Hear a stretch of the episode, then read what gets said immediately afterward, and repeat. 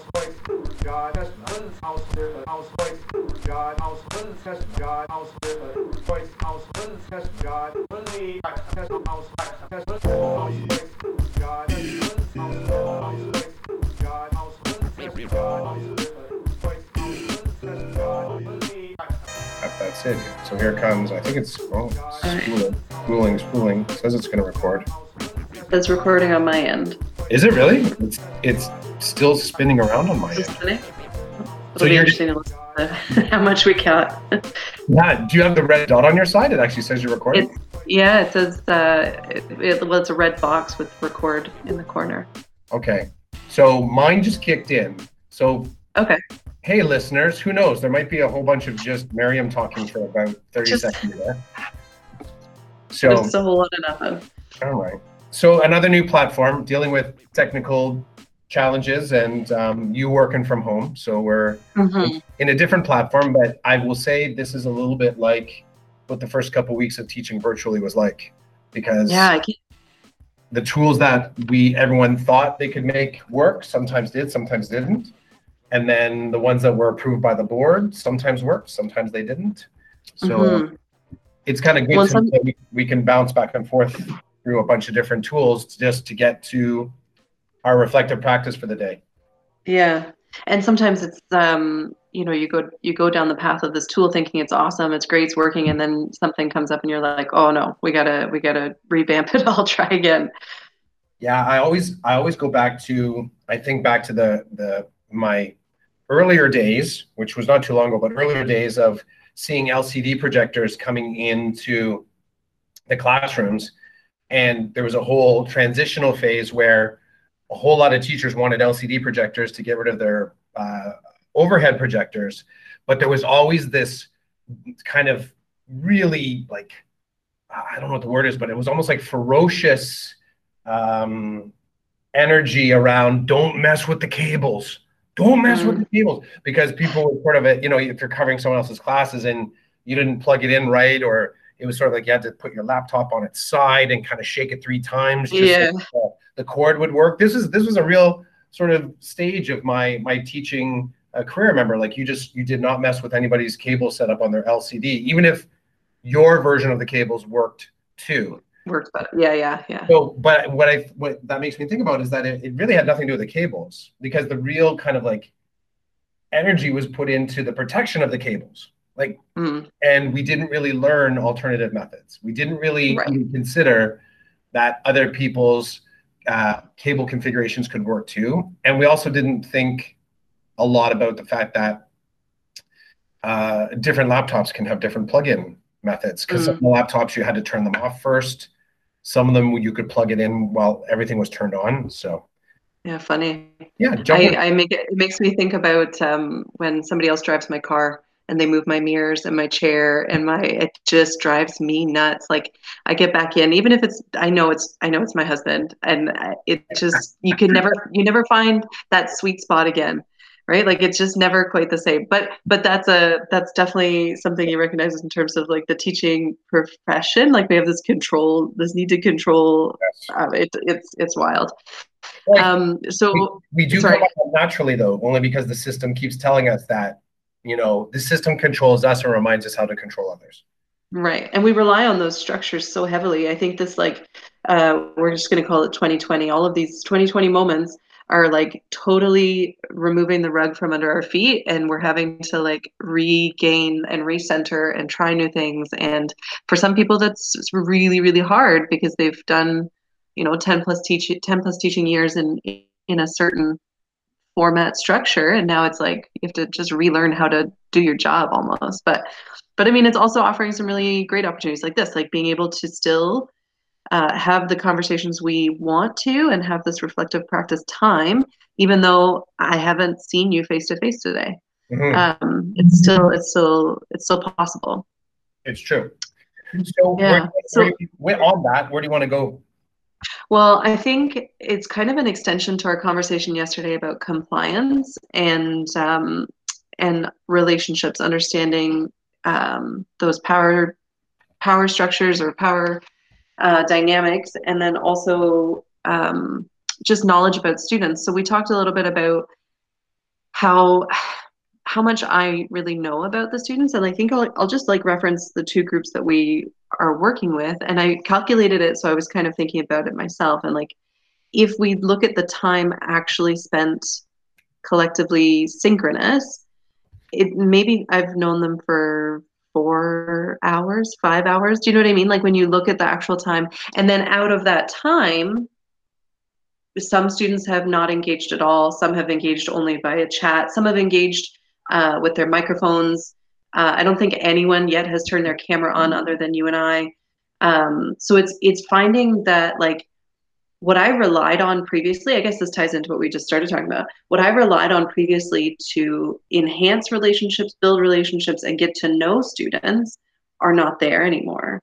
Um, whether it's like just the the maturity of the students is very different in the level that they're at. I haven't interacted with um, many kids of, of their age, which I think in face to face that that wouldn't be such a challenge because you get that you get that kind of banter back and forth. You could see maybe they're wearing a t-shirt with a logo on. You can talk to them about that. You find ways to engage, but when it's mm-hmm. just an icon on the screen, I, like I have to be honest, like I feel like I don't really know much about the students, and I think part of the pitfall for me is that like i'm going based off of some some watching you interact with them gaining some knowledge about them that way.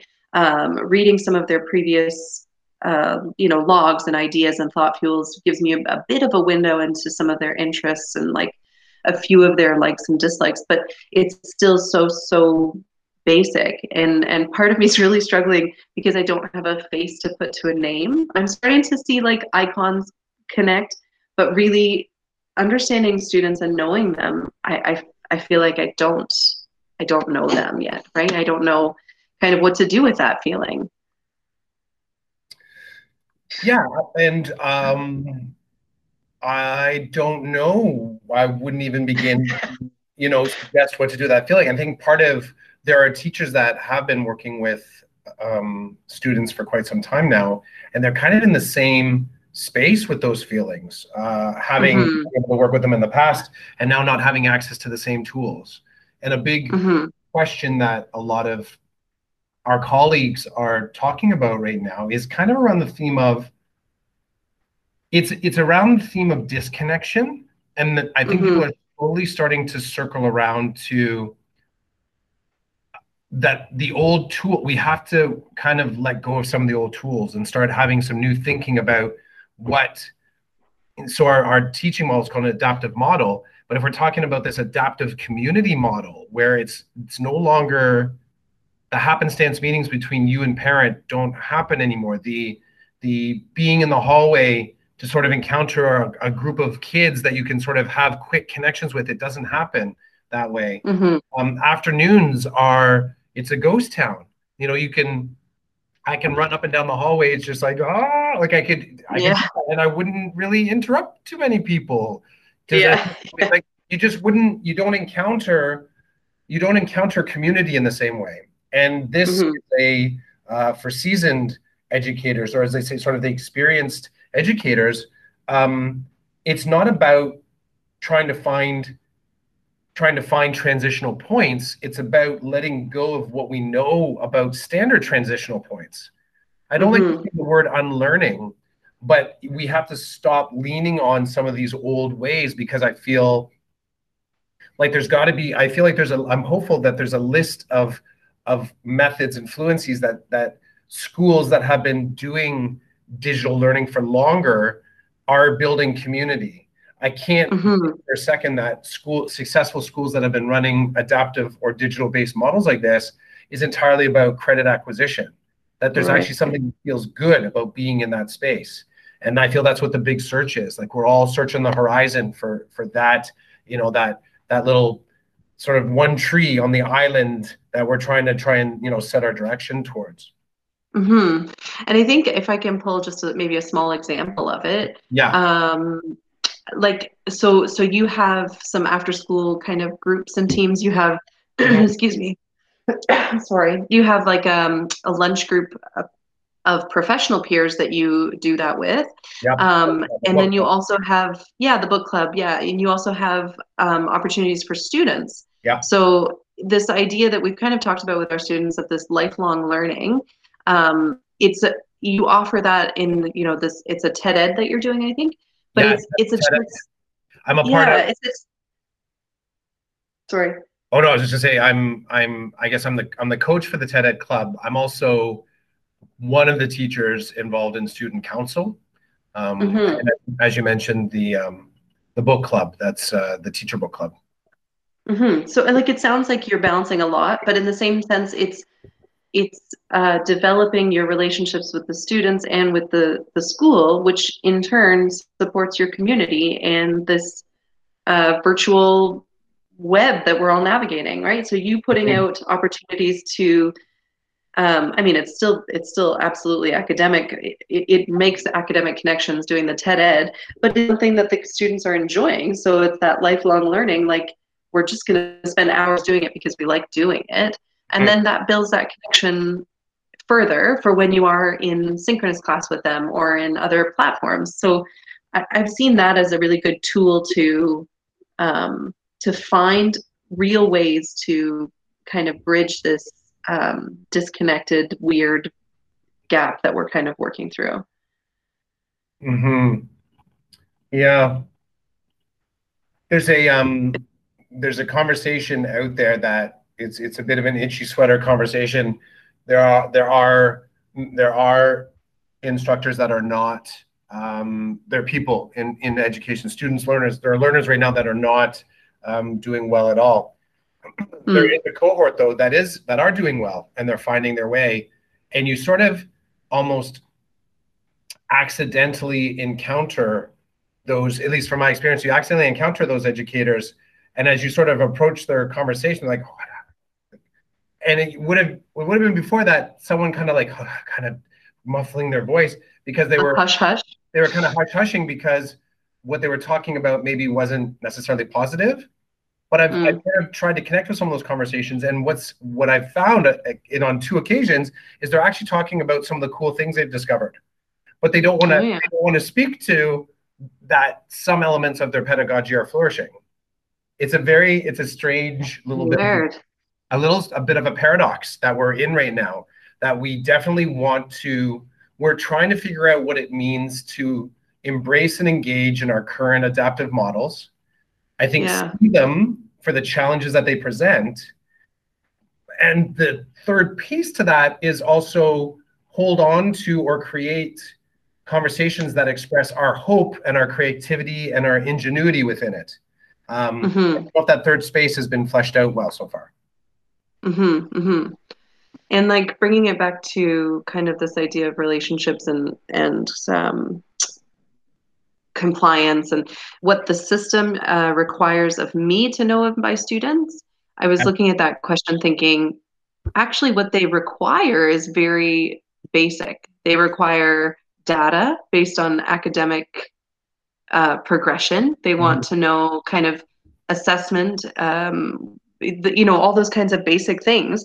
I don't think I've ever come across a way that the system wants me to portray or or or provide them information about the students unless unless you're looking at a student that maybe um, requires extra supports and then you kind of have to develop deeper uh, connection or, or understanding of their you know kind of big picture. But if you're just looking at like if you as a as a teacher don't want to do the extras and don't want to connect and engage but at the very least your job is to just provide the data and assessment is because the, the system does not it's not set up to care about the heart. Maybe it's more the head. If we can use that that description again i don't know Yeah. if, I, if i'm um, misinterpreting kind of what our question what that question was supposed to direct me towards but it, it made me think about like the gaps in the system um, that is just so focused on the uh, achievement in terms of academics rather than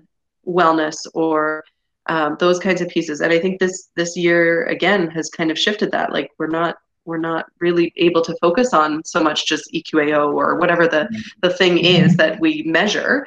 We're we're now having to measure on based on other things. Um, so i think i think in terms of the system as a bigger unit we've kind of flipped that on its head this year too. I don't know. They don't know what to do without any data. We um so on several staff meeting occasions, I've been a part of conversations that are kind of associated with sometimes midterm mark cycles. Sometimes it's connected with student success. Sometimes it's just a um, kind of like a, a, a well, no, I'd say it's usually usually connected with student success or something to do with assessment data, and that the activity is a whole staff activity. And what you're what we're asked to do is to look through our um, sometimes it's look through your own caseload, so your own students in your class. Sometimes mm-hmm. you kind of do it as a class as a as a as groupings, so you kind of have a a collection of of students, and everybody gets to look at the same grouping. But the, the task yeah. is this look through the list of kids and um, identify them or sort of explain them or talk about their story uh, away from, let's say, if we're saying assessment data. So talk about what you know about this individual without ever mentioning marks. And it's a way to sort of get to get beyond the single story of a kid.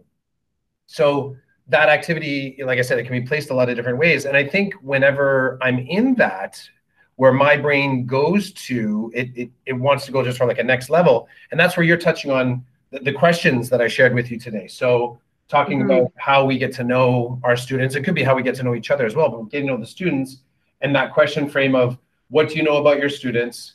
What method did you use to attain this knowledge? What are the limits and biases of your method? What is your mm-hmm. intent in getting to know your students? How about them towards you? And is there alignment there? What is the impact of your method of getting to know your students? And finally, what does the system require you to know about your students? And then you can circle back around again. What do you know about mm-hmm. your students? Um, I always like, I've really come to appreciate frameworks for thinking as opposed to getting like really, really hard topic to play with. Give me something that I'm going to put, like, I'm going to put an idea into it and let it bounce around a bit and see what it sticks to. And mm-hmm. I think right now, this question of how we get to know students is a is a bit of a it's a bit of a puzzle for some teachers, um, educators. I think primarily because we no longer have them in front of us for any extended period of time. So yeah. it's problematic because we haven't figured out a way to do it yet. Um, yeah. And it also feels like we're and it's this is the this is the problem I guess with high school that it's bound by two semesters. So we're thinking about these relationships, I think, unfortunately, according to marking cycles and semester cycles, as opposed right. to a longer kind of a relationship. Does that make sense? Like, right. I don't, with my family, though I celebrate every single day, if I don't have dinner with my family one night, I know I'm going to be having breakfast with them the next day or lunch the next day. Mm-hmm. I think we're in a space in education where we don't really know necessarily the next time we're going to see the individuals yet.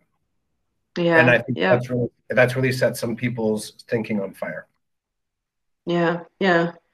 Like it sh- really shook up uh, a lot for a lot of different people, yeah. well, and probably for the students as well, because yeah. you can tell there's some kids in your groups that are just like desperate for connection, Yep. Um, you know, who are are on the chat frequently, are you know brave and putting their mics on. They're desperate for that connection, and they're they're recognizing the the missed opportunities or the missed moments that they refer to right like there's been times when they message each other oh i miss you and like but it's and it's it's hard to see but i mean we're all hopefully a resilient group of individuals and and will adapt and and keep going it's just this this is the muddy period where we're we're figuring it out, I guess. Yeah. Um, but it's good to re- recognize it and and um, work through it. Agreed. I think I think if I can pull to an X factor that the the questions that we um, we're working through today, there's a few that I'm still kind of challenging for myself and thinking about myself um, in terms of limits and biases in my method to getting to know students. Um, just on a on a on an overall basis and then also trying to relate it to this placement and the opportunities that I have here.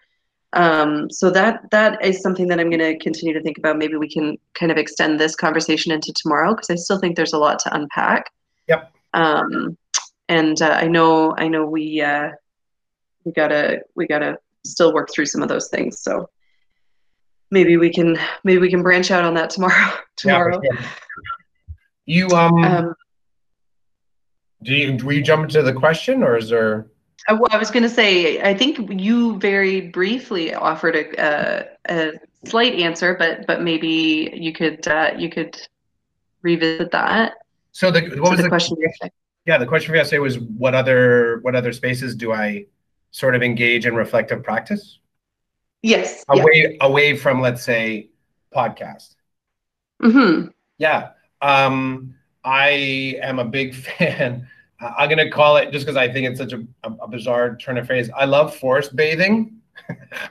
so it's just that idea of going out into sort of a green space, um, okay. a forest, um, Yeah. and just you try and you try and kind of accept what the space is offering you, which could be, you know, you could think of it as um, how it sounds, listening to how it sounds. It could be the um, uh, how it feels, whether it's windy. Um, you walk, you sort of kind of get off the path a little bit, and you just kind of exist in this space, allowing allowing the wisdom of that space to soak in. Now, the truth is, I'm not good at it. Like I somehow, like I'm not going out and like, oh yes, I now understand the nature of education because I've spent time with a tree. Like that's not. this rock has unlocked my the depths of my my understanding of assessment and evaluation. It's not like that, but but it's it's in it's an intentional way to. I mentioned to you when we go outside sometimes when we've gone out just to get some fresh air. I like the Mhm. I like the tension that's cre- I'm I'm aware of the tension sort of leading to dissonance by let's say walking outside and getting hit with a cold breeze. And I also Mhm. mentioned to you back in the day when I was uh, was still running restaurants when I my stress response would be to just take off my chef jacket. I'd be in, the, in a cluster of people all like asking for things. Running a restaurant, you get a lot of things. I literally just take off my chef jacket, drop it on the floor, walk away, and go into the the blast chiller a walk-in freezer and I Yeah. sat there for five minutes or so, and just the the confrontational nature of that cold temperature on my body, I felt like it just it brought me down. So Mm. in a less, let's say, potentially lethal kind of way, going and just walking in the forest, going for a forest walk, and again listening, watching, taking in that whatever that energy or wisdom that's there, allowing your thoughts to kind of free associate. I really appreciate that. Mhm. Um, that's cool.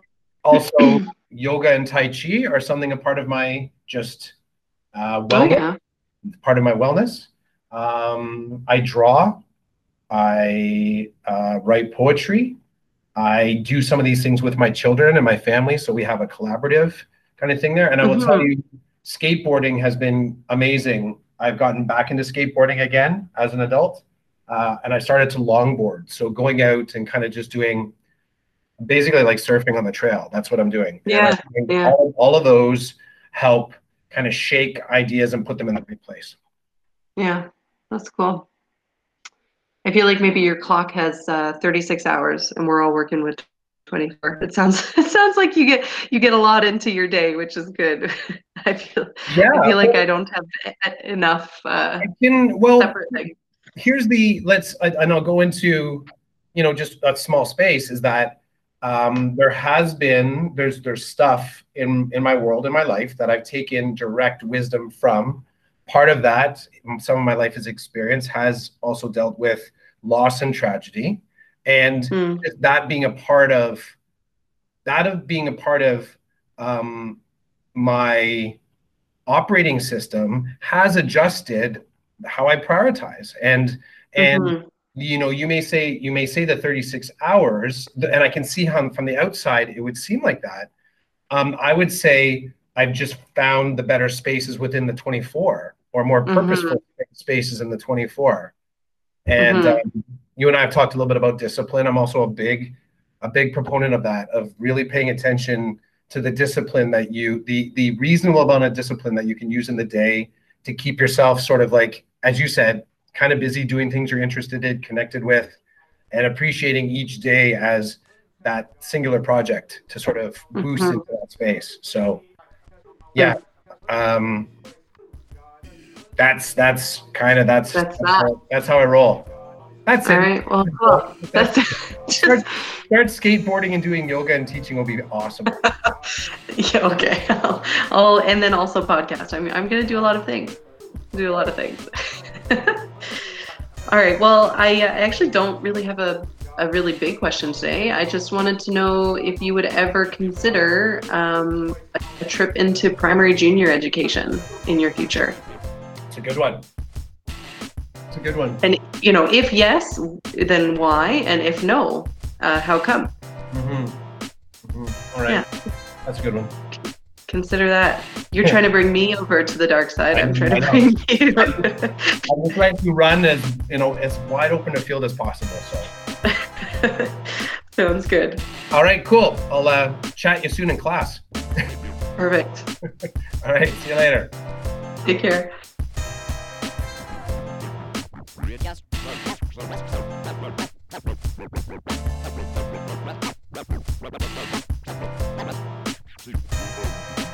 Thank.